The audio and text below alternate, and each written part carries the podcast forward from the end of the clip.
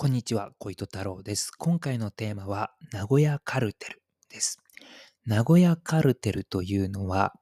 僕の造語です。で、これはですね、行動会を、えー山口組の主要二次団体の行動会をカルテルという言葉で言い換えると何になるかなという、まあ、ことで、僕は名古屋カルテルというのがしっくりくるんじゃないかなと思って、えーそういうことをちょっと称してみました。で、今日の企画はですね、ちょっとカルテルという言葉を使って、まあ日本のヤクザ組織をちょっと言い換えてみるということをやっていきます。で、まずカルテルなんですけれども、これはですね、会社、企業の談合で使われる言葉です。で、会社はですね、まあライバル企業が当然いるわけで、まあ、そのライバル企業よりも良い商品で、より安い価格でですね、まあ市場に提供することで、まあ支持されて、まあ利益を上げるということで、をやってると思います。で、資本主義社会なので、まあ当然競争ですね。ただしですね、その競争が激しくなると、どうしてもですね、こう、無理に安い価格を、で提供してしまって、まあ結果的に利幅がこう狭くなってしまうということで、企業がですね、ちょっとこう消耗していくという側面もあるわけなんですね。で、それを、これはいけないことなんですよ。あの、いけないことなんですけども、ちょっと防ぎたいということで、まあ企業同士がですね、こう、裏で組んでですね、もう全員、そその市場に参加している企業全員がちょっと陰で組んで、この価格でみんな出そうよというふうに、こう、決め打ちをするわけですよ。そうすれば、もうその一定の価格でもう消費者は買わざるを得ないわけですから、まああの、一社がですね、独占したりする、あとは一社がもう大儲けするってことはないけれども、まあ参加企業すべてに一定の利益はこう、もらえるということなんですね。まあ業界がこう、守られるみたいな、そういう側面もあるのかなとは思うんですけども。で、このカルテルで損するのは消費者なわけなんですよね。まあ、競争しないわけなので、まあ、サービスは向上されないし、まあ、不当に高い価格で買わされるということです。なので、これはですね、今はカルテルということは法律で禁じられています。で、そのカルテルという言葉が、えーアウトローの世界でもちょっと使われていまして、それはですね、組織名に使います。つまり、なんちゃらカルテルみたいな感じですね。で、これはですね、メキシコの麻薬組織が、あの、カルテルという言葉を組織名に用いています。有名なところですと、シナロアカルテルというのがあります。このシナロアカルテルというのはですね、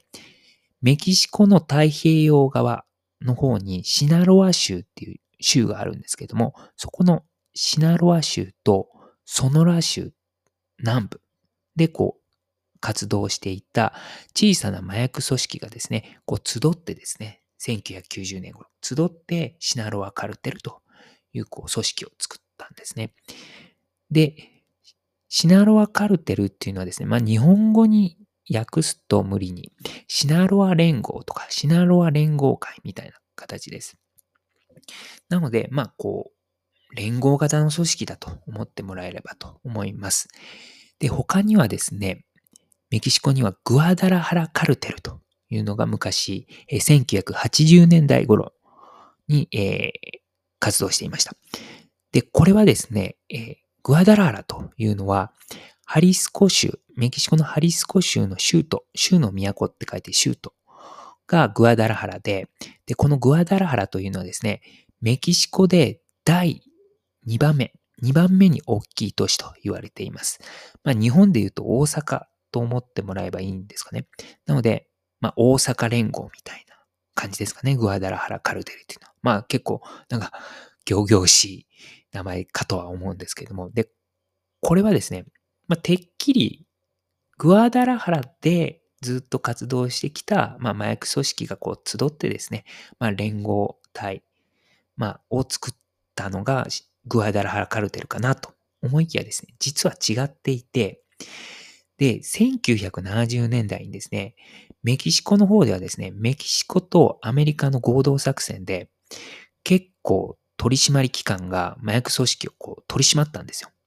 で、それを恐れてですね、まあ、いろんな場所にいた、あの、麻薬組織のボスが、グアダラハラに、まあ、逃げ込んできたんですね、みんな。で、こう、グアダラハラに逃げ込んできたボスたちが、まあ、作ったのが、グアダラハラカルテルということなんですね。なので、あの、少し、少しというか、あの、全く、あの、シナロアカルテルとは少し、あ少しというか、シナロアカルテルとは性格が異なる、えー、組織でありました。えー、グアダラハラカルテルはですね、まあ、1980年代後半にですね、まあ、取締機関から取締りの強化を受けてですね、1989年には消滅しました。で、このカルテルという言葉をですね、日本のヤクザ組織、まあ特徴的なヤクザ組織にちょっとこう使ったらどういうふうな言葉に変わるかなというふうに思って今回ちょっとやってみようと思います。で、行動会ですね。名古屋の、えー、行動会はどういう言葉になるかというと、僕は名古屋カルテルというのが、まあ、しっくりくるかなというふうに思います。というのもですね、行動会はですね、まあ、名古屋市を拠点にしていたヤクザ組織、有力ヤクザ組織が、まあ、今は集って、というか構成されているのが、まあ、行動会かなというふうに思っています。で、もともとはですね、山口組の、まあ、西団体、広田組が、まあ、出身母体なわけなんですけれども、まあ、広田組もですね、名古屋市で活動していました。えー、で、その後ですね、まあ、行動会っていう名前に変わって、で、1990年代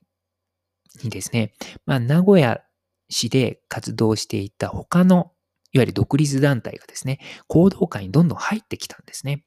で、それによって行動会が今のように大きくなっていったということです。まあ、例えば、行動会のですね、二次団体、まあ、山口組でいうと三次団体になるわけなんですけれども、まあ、有名なところで言うと、稲葉寺一家、平野屋一家、同友会などが、まあ、名古屋市で活動してきた独立団体だったんですけれども、まあ、1990年代に行動会に入っていって、今も、あの、行動会の二次団体として、まあ、活動しています。で、稲葉寺一家は結構、行動会の中でも存在、存在感、存在感のある、まあ、二次団体として活動していますよね。なので、まあ、行動会の、こう、特徴っていうのは、やっぱりこう、名古屋市で活動してきた、こう、組織が集まって、できているというか、構成されている組織かなというふうに思います。もちろんですね、あの、広域、全国的に、あの、